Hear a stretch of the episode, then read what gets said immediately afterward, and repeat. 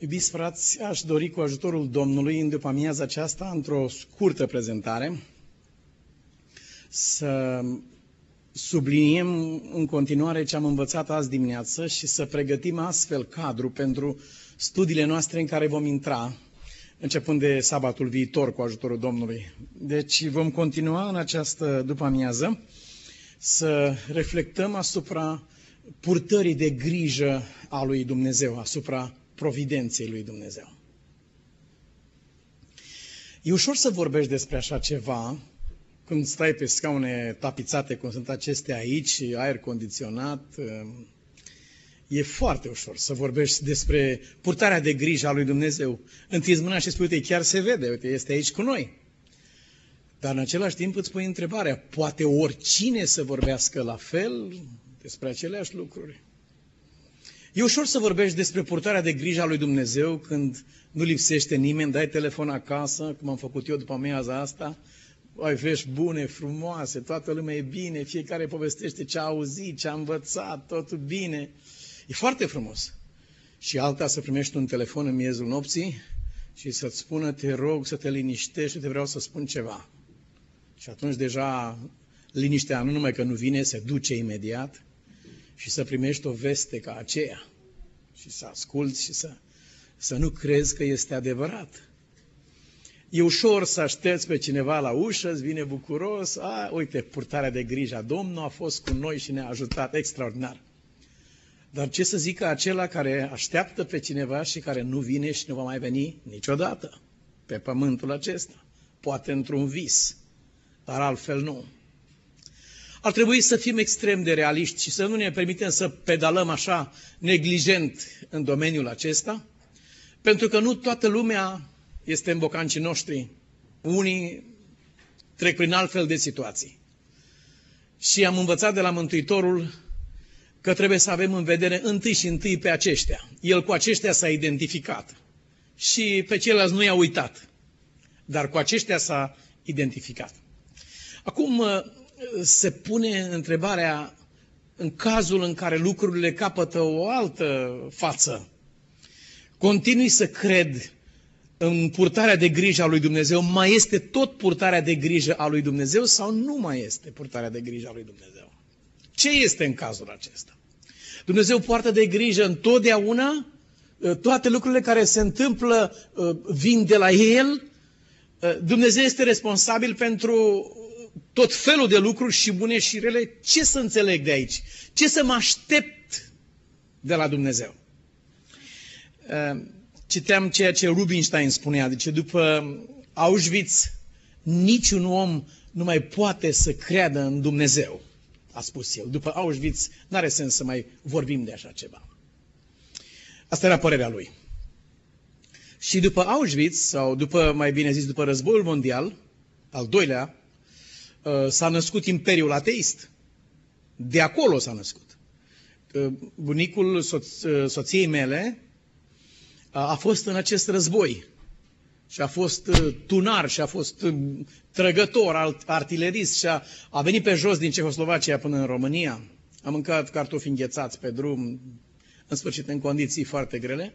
Și carnagiul pe care l-a văzut omul acesta acolo, l-a detașat pentru restul vieții lui de credință în Dumnezeu. A privit asupra acestui lucru, deși era un de la țară cu uh, micuța lui grădină, a privit așa cu un zâmbet asupra credinței în Dumnezeu. Și cumva ne bătea pe omăr și spunea uh, să vezi întâi ce am văzut eu și după aia mai vorbim despre așa ceva. După ce ai să vezi ce am văzut eu.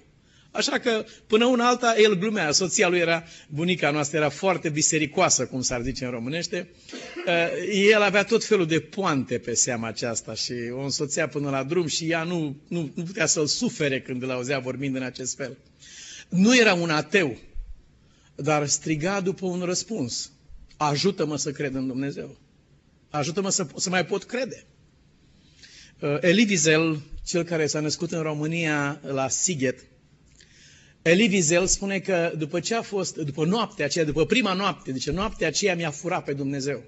Am rămas într-o lume fără oameni, aceea nu mai erau oameni, ce era acolo.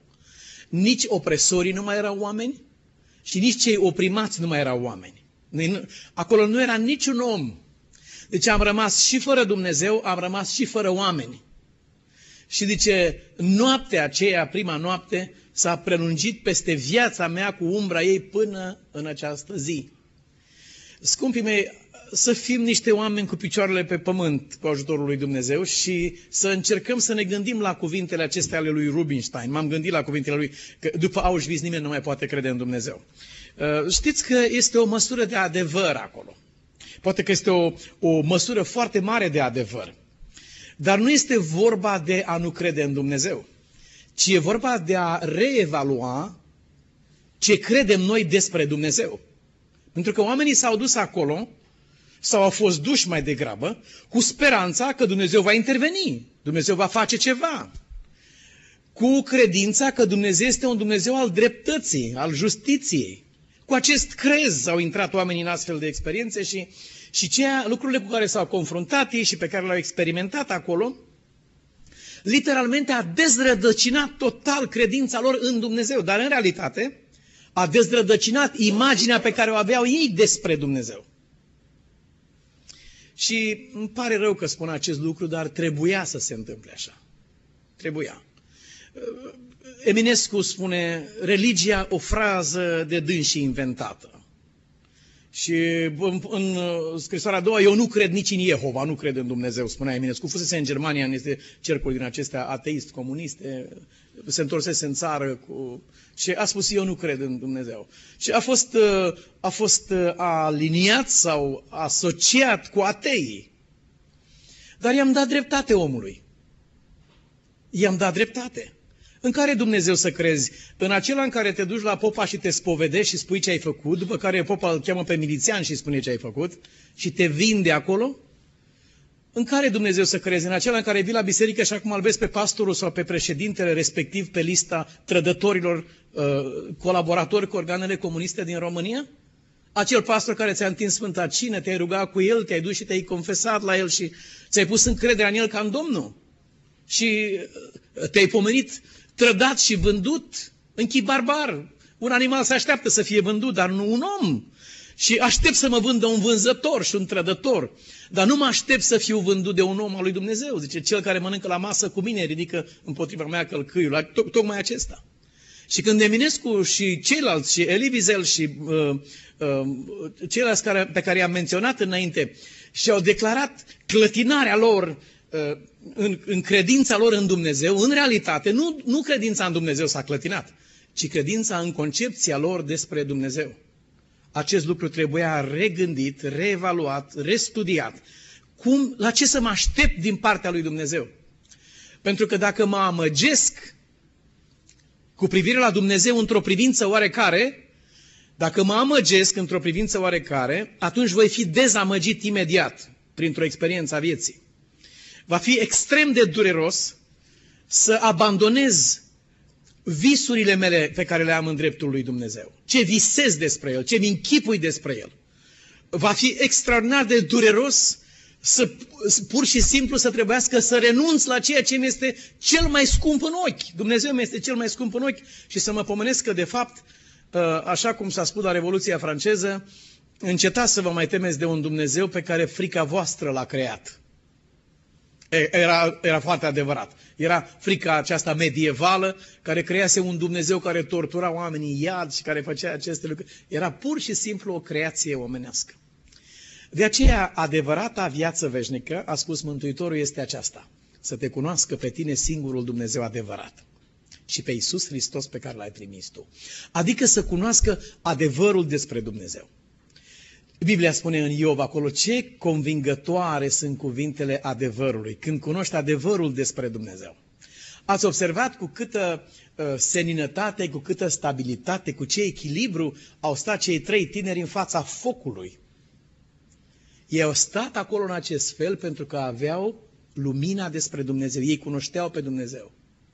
Ei nu s-au dus acolo cu speranța că vor fi scăpați cu orice preț sau cu groaza că nu vor fi scăpați. Da, spus, asta nu e treaba noastră, dacă suntem scăpați sau nu. Ce știm noi despre Dumnezeu este că poate să ne scape, nu știm dacă ne va scăpa sau nu ne va scăpa, asta este treaba lui Dumnezeu, treaba noastră este să rămânem credincioși. cu această gândire despre Dumnezeu, au stat în picioare și nu au fost nici amăgiți, nici dezamăgiți. Pe când alți oameni care și-au pus speranța în ceea ce ar putea să facă Dumnezeu pentru ei și au pus speranța în lucrările lui Dumnezeu, în loc să-și pună speranța în lucrător, adică în însuși Dumnezeu, mulți, nenumărați oameni s-au prăbușit în credința lor. Și discutând despre providența lui Dumnezeu, aș dori să rămânem la ceea ce Mântuitorul ne-a învățat în cuvântul lui. În uh, Evanghelia după Ioan, la capitolul 9, întâlnim un caz de-a dreptul ieșit din comun și ucenicii, ca și noi astăzi, își puneau și întrebări.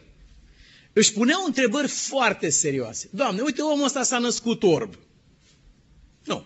Nu. Înțeleg să rămână orb unul care s-a uitat la filme porno, care și i s-au scurs ochii după femei toată viața lui. Un frate săracul s-a rugat într-o biserică în România, Doamne, te rog, scoate-mi ochii. Așa s-a rugat săracul. Scoate-mi ochii, te rog, Doamne.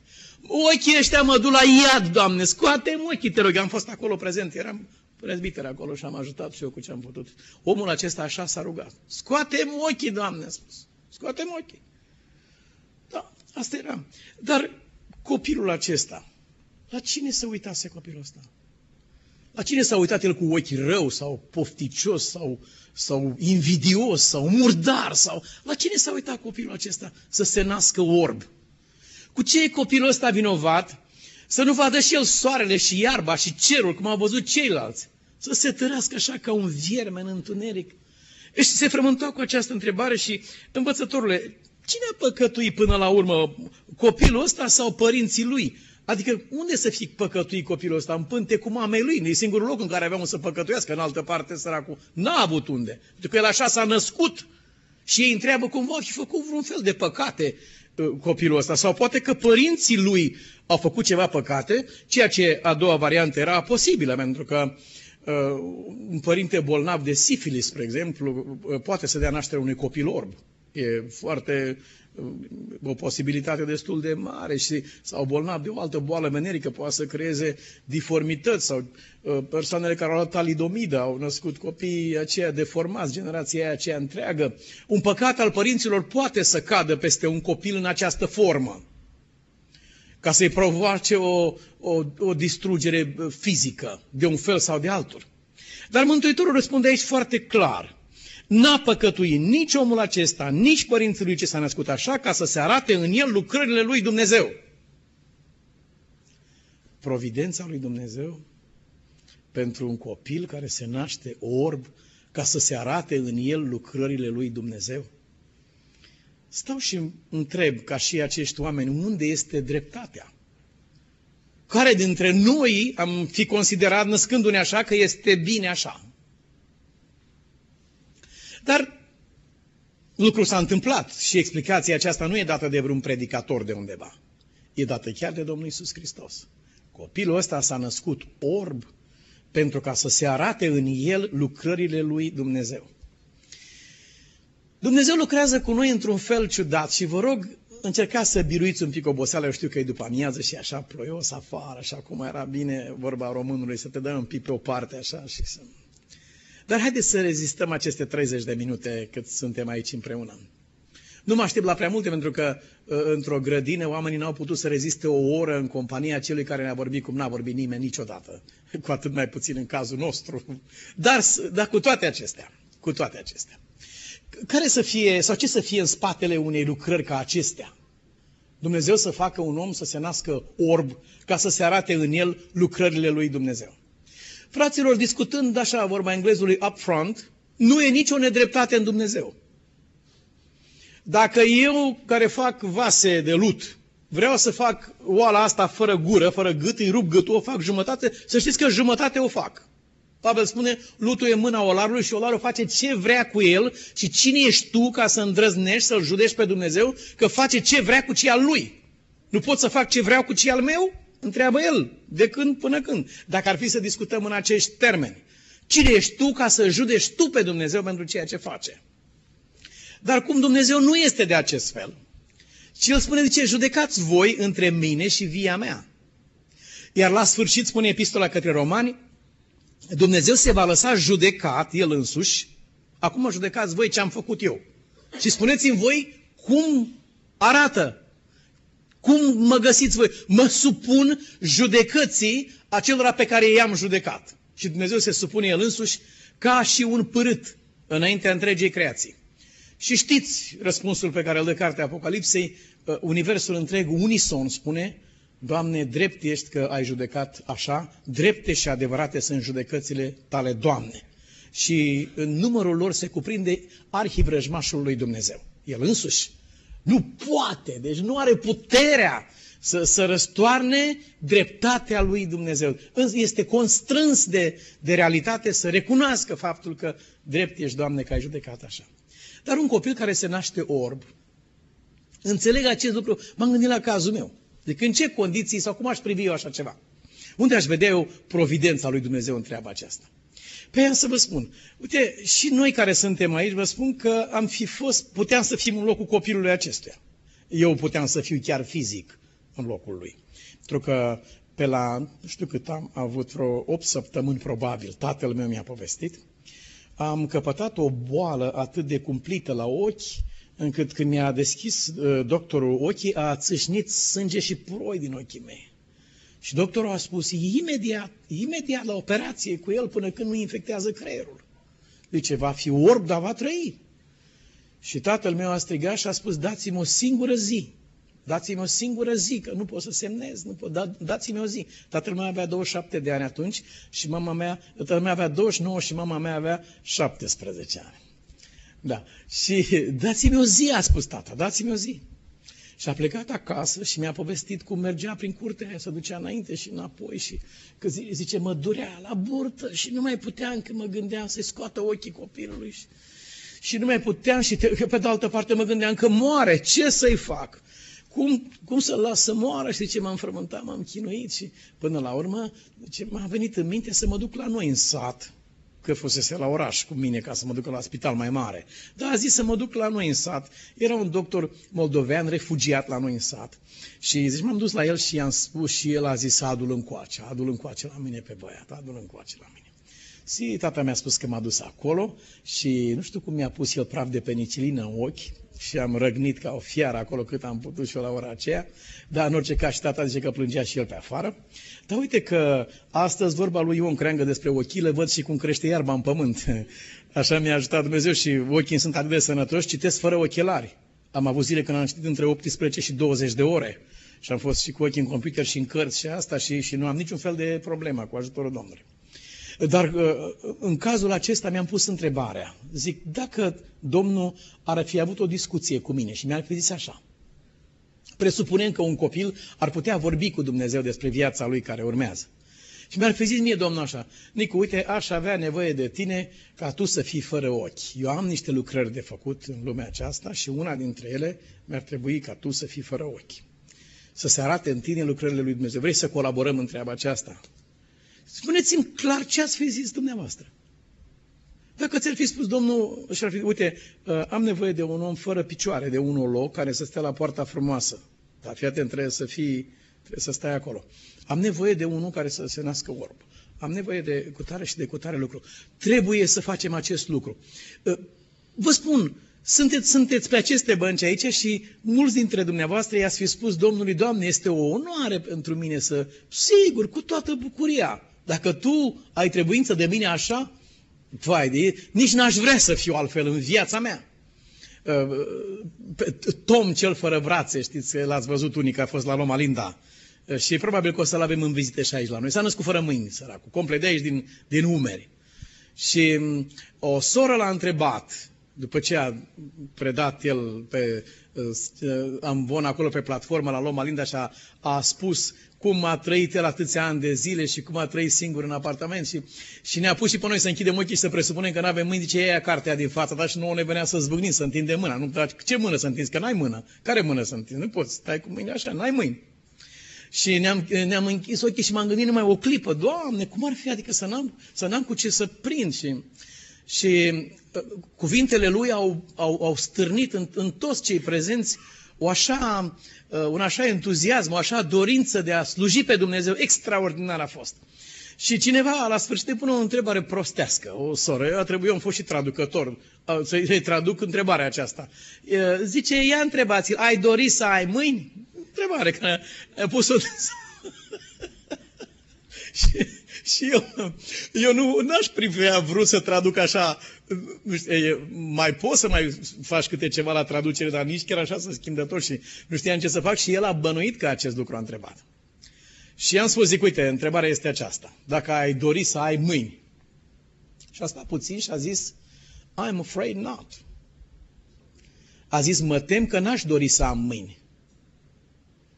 Și el a spus așa, Dumnezeu mi-a dat să vin pe acest pământ om fără mâini, ca să vă ridic Duhul vouă, oameni cu brațe și cu mâini. Și zice, am făcut acest lucru cu milioane de oameni pe pământul acesta. Oriunde am fost în lumea aceasta, tot felul de seminarii și convenții și peste tot. Și mii de studenți și peste tot și articolele care s-au scris și cum a lucrat el în forțele armate americane și cum a lucrat la un centru de distribuție, la cinema, cum a locuit doi ani singur într-un apartament fără ajutorul nimănui și a făcut mâncare și a spălat hainele și a făcut baie fără, fără, fără mâini, fără mâini, toate aceste lucruri. Și el a spus, zice, eu nu aș dori să am brațe. Eu aș dori să fiu așa cum sunt eu astăzi. Dumnezeu m-a trimis pe, în lume pe mine, a spus el, ca neavând brațe să ridic pe cei care au brațe. Deci dacă azi aș avea brațe, mi-am pierdut rostul în această lume. Nu mai pot să fac slujba aceasta. Așa că vă rog, ce păstrați-vă brațele pentru voi. Pe mine lăsați-mă fără brațe, vreau să slujesc lui Dumnezeu. Scumpii mei, uh, sunt convins că mulți dintre noi așa îmi spune Domnului, Tată, dacă aceasta e voia ta, cu bucurie și cu plăcere. Auzi, dar dacă ar fi să îți ia Dumnezeu ceva, hai, când e vorba de tine, e în ordine, cumva. Să zicem, Doamne, când mă privește pe mine, nicio problemă cu privire la mine. Hristos va fi proslăvit, fie prin viață, fie prin moarte, acum ca și altă dată, la fel va fi. În ce mă privește pe mine. Dar uh, ce ai zice de fica ta? Ce ai zice de fiul tău? Ce ai zice dacă ar fi cum scrie în Ezechiel în capitolul 24? Acolo e ceva atât de groaznic. Dumnezeu vrea să ilustreze o predică. Dumneavoastră știți ce înseamnă o ilustrație într-o predică. Ați auzit atâtea în viață. Vali știe foarte bine treaba aceasta. Și toată lumea care a predicat știe ce înseamnă să folosești o ilustrație într-o predică. Mântuitorul a vorbit, spune Biblia, cu pilde și niciodată fără pilde. A dat exemple la fiecare pas. De exemplu. Și a spus ce a pățit un țăran, ce a pățit un oaie și toate aceste lucruri ca exemplu. Dar în dimineața aceea vorbește cu Ezechiel și îi spune, Ezechiel trebuie să ilustrezi predica ta. Vreau să pun o ilustrație în această predică. Și eu spune, Doamne, care este ilustrația? Ilustrația va fi aceasta. Eu îți voi răpi printr-o singură lovitură ce ți este mai scump în ochi. Asta este ilustrația din predică. Și spune el aici în capitolul 24, haideți să, să deschidem pentru că este aici, spune el, zice, îți voi răpi printr-o lovitură ce ți-e mai scump în ochi. Dar, fii atent ce face parte din predică, să nu te jelești. Cum, doamne, dacă ce mi-e mai scump în ochi, adică și cum să nu, să nu te jelești? Atunci stricăm mesajul. Nu, nu, putem să, nu putem să prezentăm mesajul ăsta dacă tu începi să plângi, sfârși hainele și faci lucruri care le fac alții. Tu, tu trebuie să, să mă urmezi în toate detaliile, să nu te jelești și să nu plângi. Să nu-ți curgă lacrimile pentru ea. Doamne, lasă, hai că nu țip, nu zic nimic, dar, dar, dar cum să pot să nu-mi curgă lacrimi pentru, pentru ce ți-e mai scump în ochi? Suspină în tăcere, știu că te doare, nu sunt insensibil. Suspină în tăcere, dar nu plânge ca la morți. Leagă-ți turbanul, puneți încălțămintea în picioare, nu-ți acoperi barba și nu mânca pâinea de jale.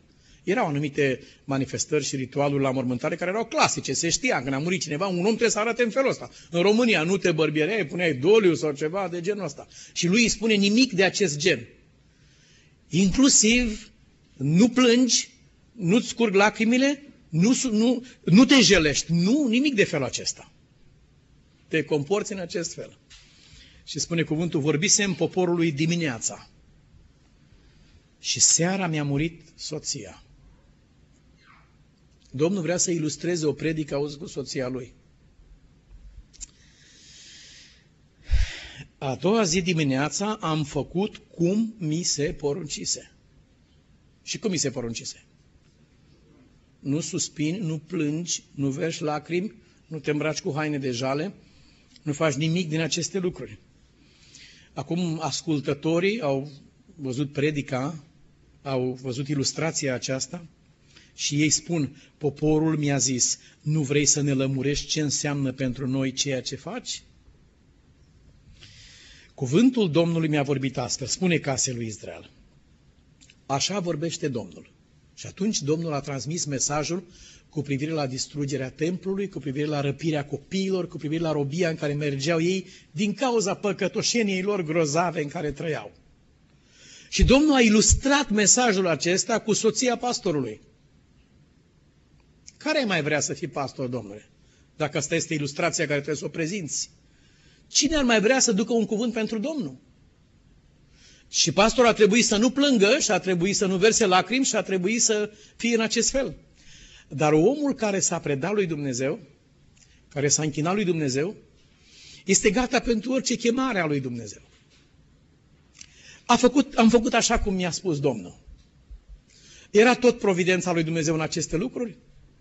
Aceeași providența lui Dumnezeu.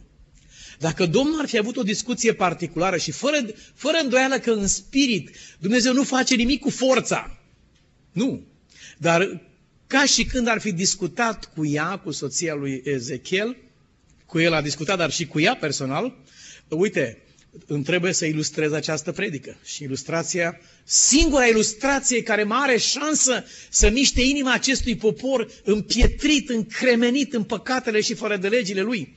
Singura ilustrație care ar mai putea preveni robia babiloniană și catastrofa și dezastru care urmează. Singura ilustrație care poate preveni moartea a mii, sute de mii de tineri care sunt aici și, și masacru și vărsarea de sânge. Singura ilustrație este aceasta. Pentru că în momentul când Dumnezeu alege ilustrație, este ca un medic care știe ce medicament mai poate merge la un caz de felul ăsta. Ce mai lucrează? Și doctorul spune, nu mai este nimic absolut, Domnul a spus în alte împrejurări, nu mai este absolut nimic de făcut, Efraim s-a alipit de idoli, lăsați-l în pace în drumul lui, sau altă dată a spus, va da un pahar amar și mai amar și mai amar și dacă nu, atunci uh, va declara cazul acela fără speranță. Dumnezeu a ales această disperată ilustrație pentru a preveni, dacă este posibil, moartea a mii, sute de mii de alți oameni. Și vă asigur că soția lui Ezechiel, în duhul ei, măcar că n-a înțeles, a naște despre ce este vorba, copilul acesta care s-a născut orb sau cel care s-a uh, născut uh, olog, de, de, s-a născut așa și era la poarta frumoasă și toți ceilalți pe care îi întâlnim în Biblie, în care s-au arătat lucrările lui Dumnezeu, vă asigur că această femeie în inima ei a spus, Doamne, iată-mă, sunt gata.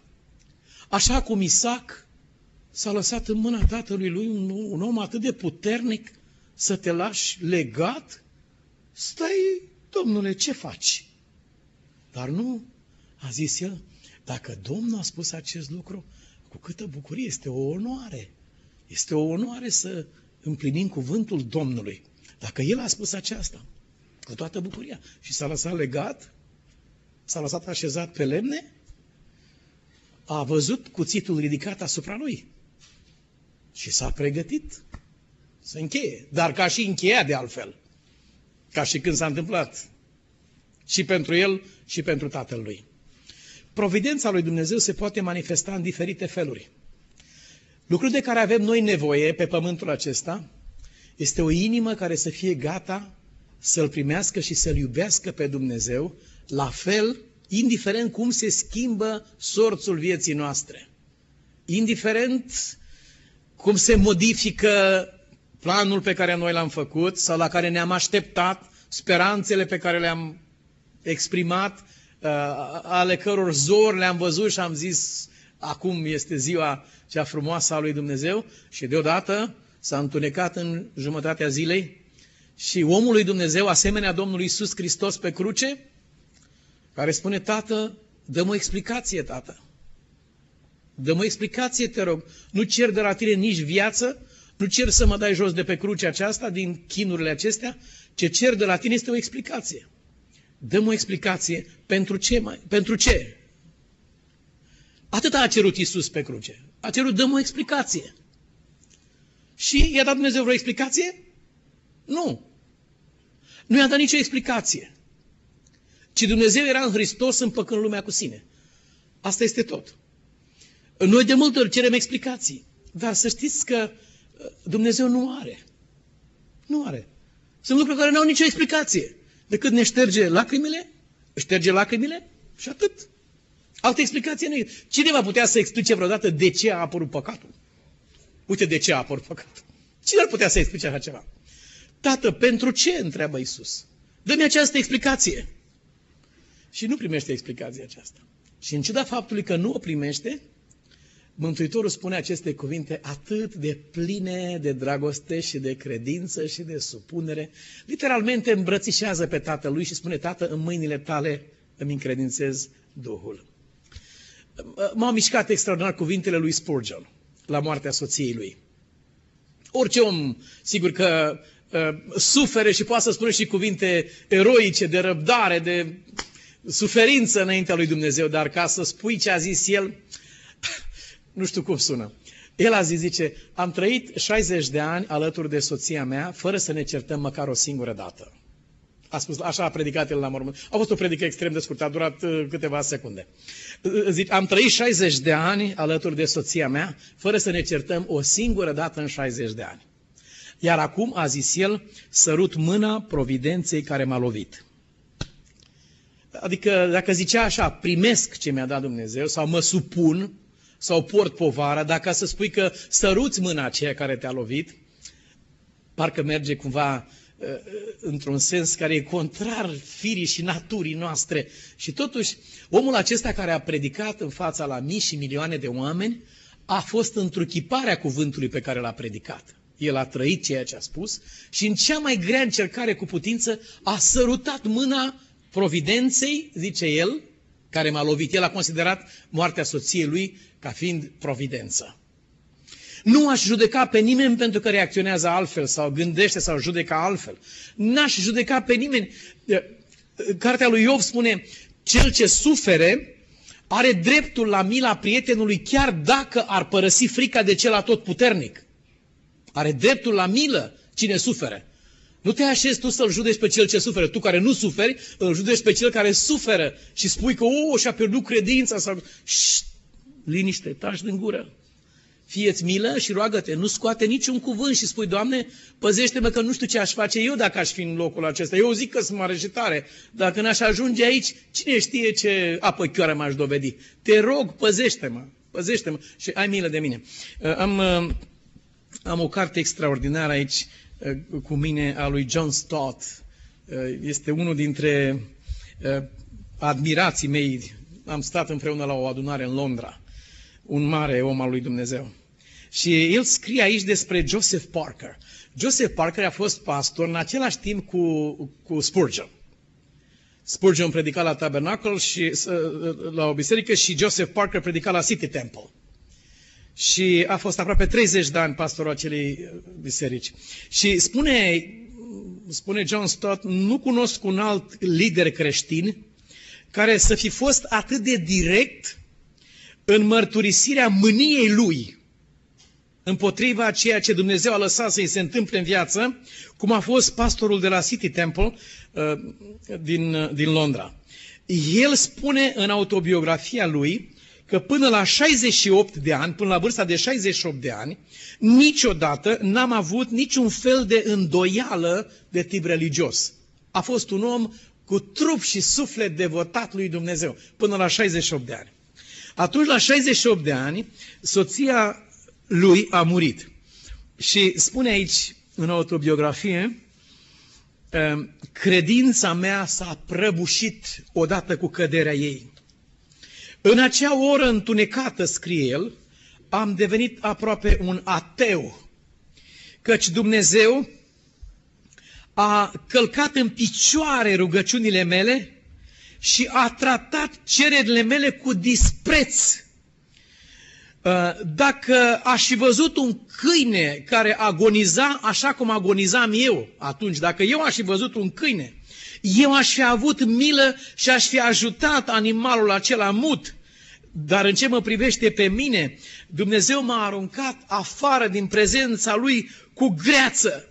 M-a aruncat în această pustietate fără margini, într-o noapte neagră și fără stele. Așa spune Marele Pastor. Și asta a făcut Dumnezeu cu mine.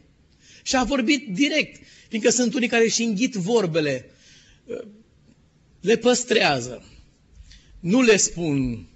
Dar omul acesta a vorbit deschis.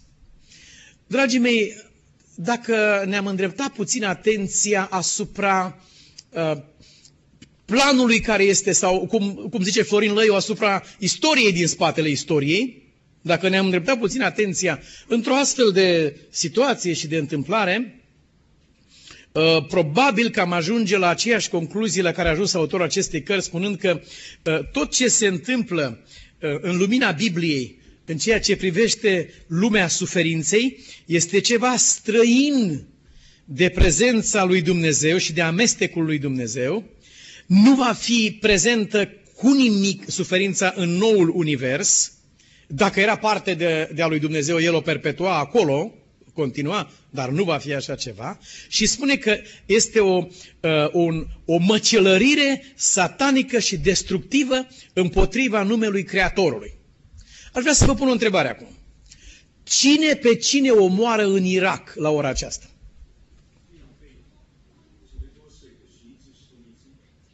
Șiiții și suniții. Pe cine este agresorul acolo în Irak? Cum practic? Realmente, Statele Unite sunt acolo. E clar, e forță de ocupație aceasta. Bun.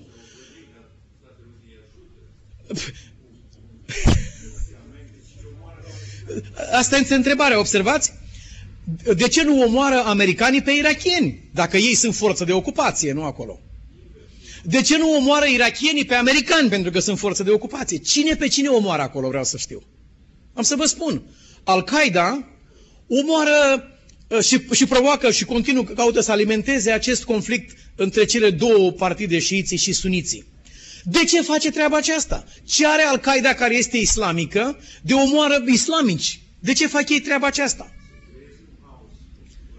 Să creeze un haos și o situație de genul care este acolo, cu ce țintă?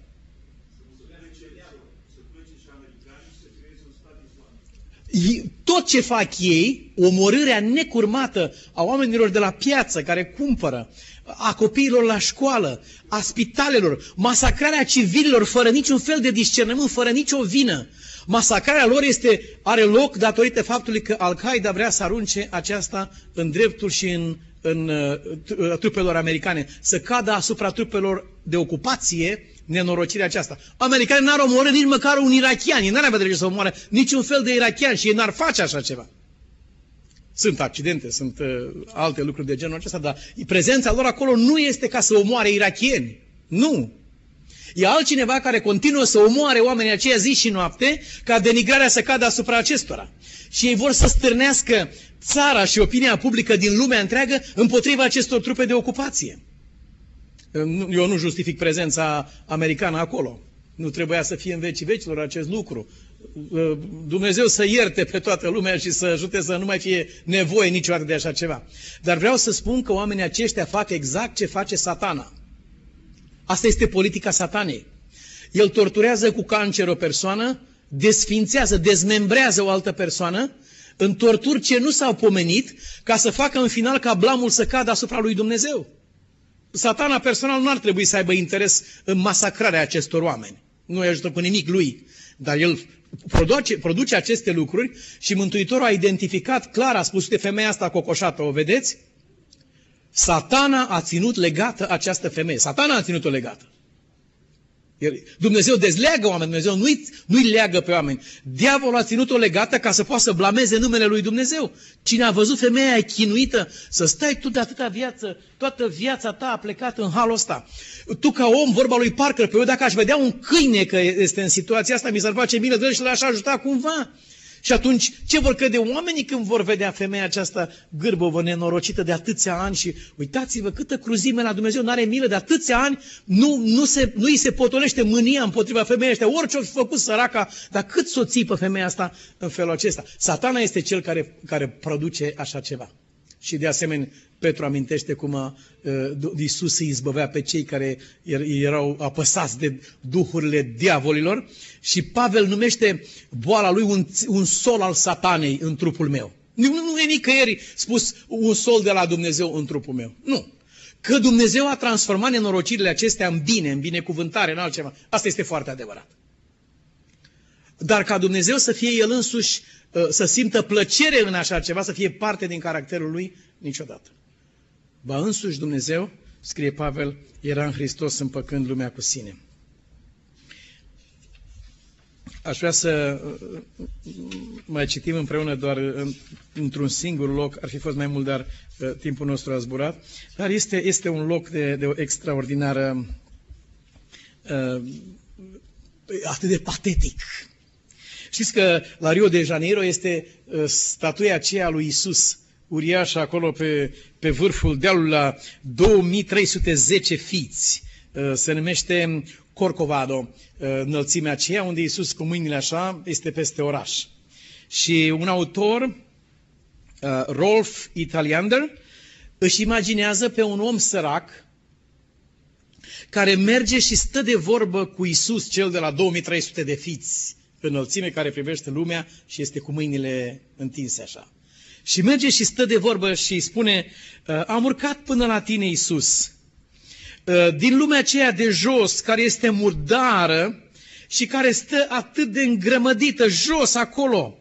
Uh, am venit ca să-i aduc înaintea ta și să aduc înaintea ta cu mult respect aceste considerații. Ascultă-mă, te rog, sunt 900 de mii dintre noi care stăm în mahalalele acelui splendid oraș Ă, și tu, Isus, tu rămâi acolo sus pe Corcovado, ă, înconjurat de glorie divină. Vino jos în mahalalele acelea stricate. Vino cu mine în mahalalele acelea ca să trăiești cu noi acolo jos. Nu mai sta atât de departe și de sus. Vino să trăiești printre noi. Dă-ne o nouă credință în tine și în Tatăl tău. Amin. Așa imaginează omul acesta conversația care ar fi putut să aibă loc între unul care trăiește în, în mahalale acelea cumplite, adresându-se unui simbol care nu corespunde realității. Nu. Ar fi trebuit să fie Isus, statuia lui pusă jos în vale, în mizeria aceea, și pus săracul acolo sus. Le povesteam uh, prietenilor mei despre doctorul care, la al cărui funeral am fost sabatul trecut. Pentru omul acesta, pacientul lui era Hristos. Pacientul în fața lui era ca și cum era persoana lui Hristos. Așa a servit el pe pacienți. Cât am văzut cu ochii mei. Am auzit cuvinte incredibile spuse la adresa omului acestuia. Nici nu uh, am avut niște emoții atât de puternice, n-aș fi vrut să vorbesc nici două cuvinte, dar soția mea a venit și pur și simplu m-a constrâns să ies în față să vorbesc. Și îmi pare bine și mulțumesc lui Dumnezeu că mi-a ajutat și mi-a dat cuvintele care mi le-a dat să le spun acolo cu ocazia aceea. Dar am văzut la omul acesta că trata pacientul ca pe Domnul Hristos. Exact în același fel. El era jos în vale și pacientul lui era înălțat. Așa a lucrat el. Și simbolul acesta nu corespunde realității.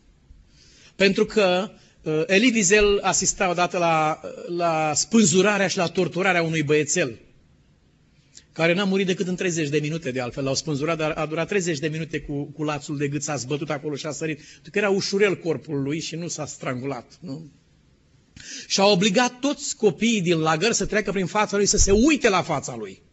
Și forțați au trebuit să se uite la chipul lui când se zbătea în agonia aceea cumplită, ca să bage groaza în ei. Și Elie Wiesel întreba, zice, unde este oare Dumnezeu acum? Unde este providența lui Dumnezeu acum? și scrie el în cartea lui intitulată Noaptea. Am citit uh, trilogia nopții. Am, uh, scrie în cartea aceasta a lui, zice, uh, întrebarea aceea a venit, uh, unde este Dumnezeu acum, când băiețelul acela se zbucima acolo? Și un glas mi-a zis, zice, păi chiar el este acesta pe care l-au spăzurat ei. Adică vrea să spună că Dumnezeu se identifică până într-acolo cu cel spânzurat, încât este El însuși spânzurat. Din cauza aceasta. Și la sfârșit spune, ori de câte ori ați făcut aceste lucruri sau n-ați făcut aceste lucruri, acestora mie, mie nu mi-ați făcut. Mă opresc aici, aș fi dorit să continuăm, dar probabil că în seria noastră de studii biblice uh, vom avea ocazia. Mă opresc aici și doresc să avem câteva momente de rugăciune în care să cerem de la Dumnezeu uh, acest fel de credință și de uh, bunăvoință și de dispoziție pe care a prezentat-o prorocul Ezechiel și pe care a prezentat-o Mântuitorul nostru când și-a încredințat viața în mâinile aceluia care nu i-a dat explicația pe care el a cerut-o. Cu toate acestea, și-a încredințat viața în mâinile lui și a păstrat credința și a trecut biruitor prin moarte. Ne vom ruga și noi lui Dumnezeu să ne dea acest duh în fața încercărilor vieții noastre. Îi vom spune că ă, din dragoste pentru El suntem gata să primim ceea ce El va îngădui să vină peste noi. Și dacă El are trebuință de un lucru din viața mea, cu bucurie, și dacă are trebuință de un altul, tot cu bucurie. Și dacă ce mi mai scump în ochi astăzi trebuie lui Dumnezeu, îi cer putere să-mi ajute să-i dau cu bunăvoință. Și să-mi ajute nici să nu plâng, nici să nu mă jelesc, nici să nu încurgă lacrimi, ci să mă închin lui Dumnezeu în reverență, să-L ador și să-i mulțumesc la fel. Știu că nu pot, că sunt doar un simplu om. Și mai degrabă aș vrea să mor eu în locul celui care moare. Repede mi-ar fi acest lucru. Ar fi o rezolvare așa de rapidă aceasta. Este mult mai greu celălalt. Dar Biblia spune că Dumnezeu ne va da, ne va așeza picioarele pe stânca pe care nu putem să o ajungem singuri și prin puterea noastră. Dumnezeu să ne dea și nouă acest fel de credință. Amin. Tată, îți mulțumim că în această după amiază Tu ai înălțat înaintea ochilor noștri exemplu glorios al Mântuitorului nostru, în supunerea Lui iubitoare înaintea voiei Tale, înaintea necunoscutului, înaintea durerii și a morții. Te rugăm din toată inima noastră, dă-ne și nouă un duh așa cum era Duhul Domnului Hristos. O inimă binevoitoare, o deosebită bunăvoință și dragoste de a ne supune voinței tale. Fă să privim aceasta ca pe o cinste, ca pe o onoare fără egal în viața noastră. Și ajută-ne, Doamne, din toată inima noastră, ca încrederea noastră în Tine, pe care Tu ne-o dai, să ne ajute să trecem prin încercările vieții sau să putem răspunde succeselor și binecuvântărilor pe care Tu ni le vei da, în așa fel încât legătura noastră cu Tine să nu se schimbe din cauza acestor lucruri. Fă, Doamne, ca prin credință să te așezăm pe Tine deasupra oricăror lucruri bune sau rele. Fă, Doamne, ca iubirea noastră pentru Tine nu numai să nu se stingă, dar să crească întotdeauna. Și ajută-ne, Tatăl nostru, să putem săruta mâna lui Dumnezeu, indiferent ce îngăduie ea să se întâmple în viața noastră. Tată, știi că nu stă în puterea noastră acest lucru. Suntem din țărână și ne știi bine pe fiecare în parte dintre noi. Ne știi cât de ușor ce dăm, Doamne, la cea mai mică apăsare sau durere. Dar credem că Tu ai această putere și harul acesta să ne așezi pe stânca aceasta pe care nu putem să ajungem singuri, dar prin harul Tău vom fi mai mult decât biruitori. Tată, ne închinăm înaintea Ta. Am primit de la Tine darul acesta. Ajută-ne să trăim în acest fel prin Domnul Isus Hristos. Amin.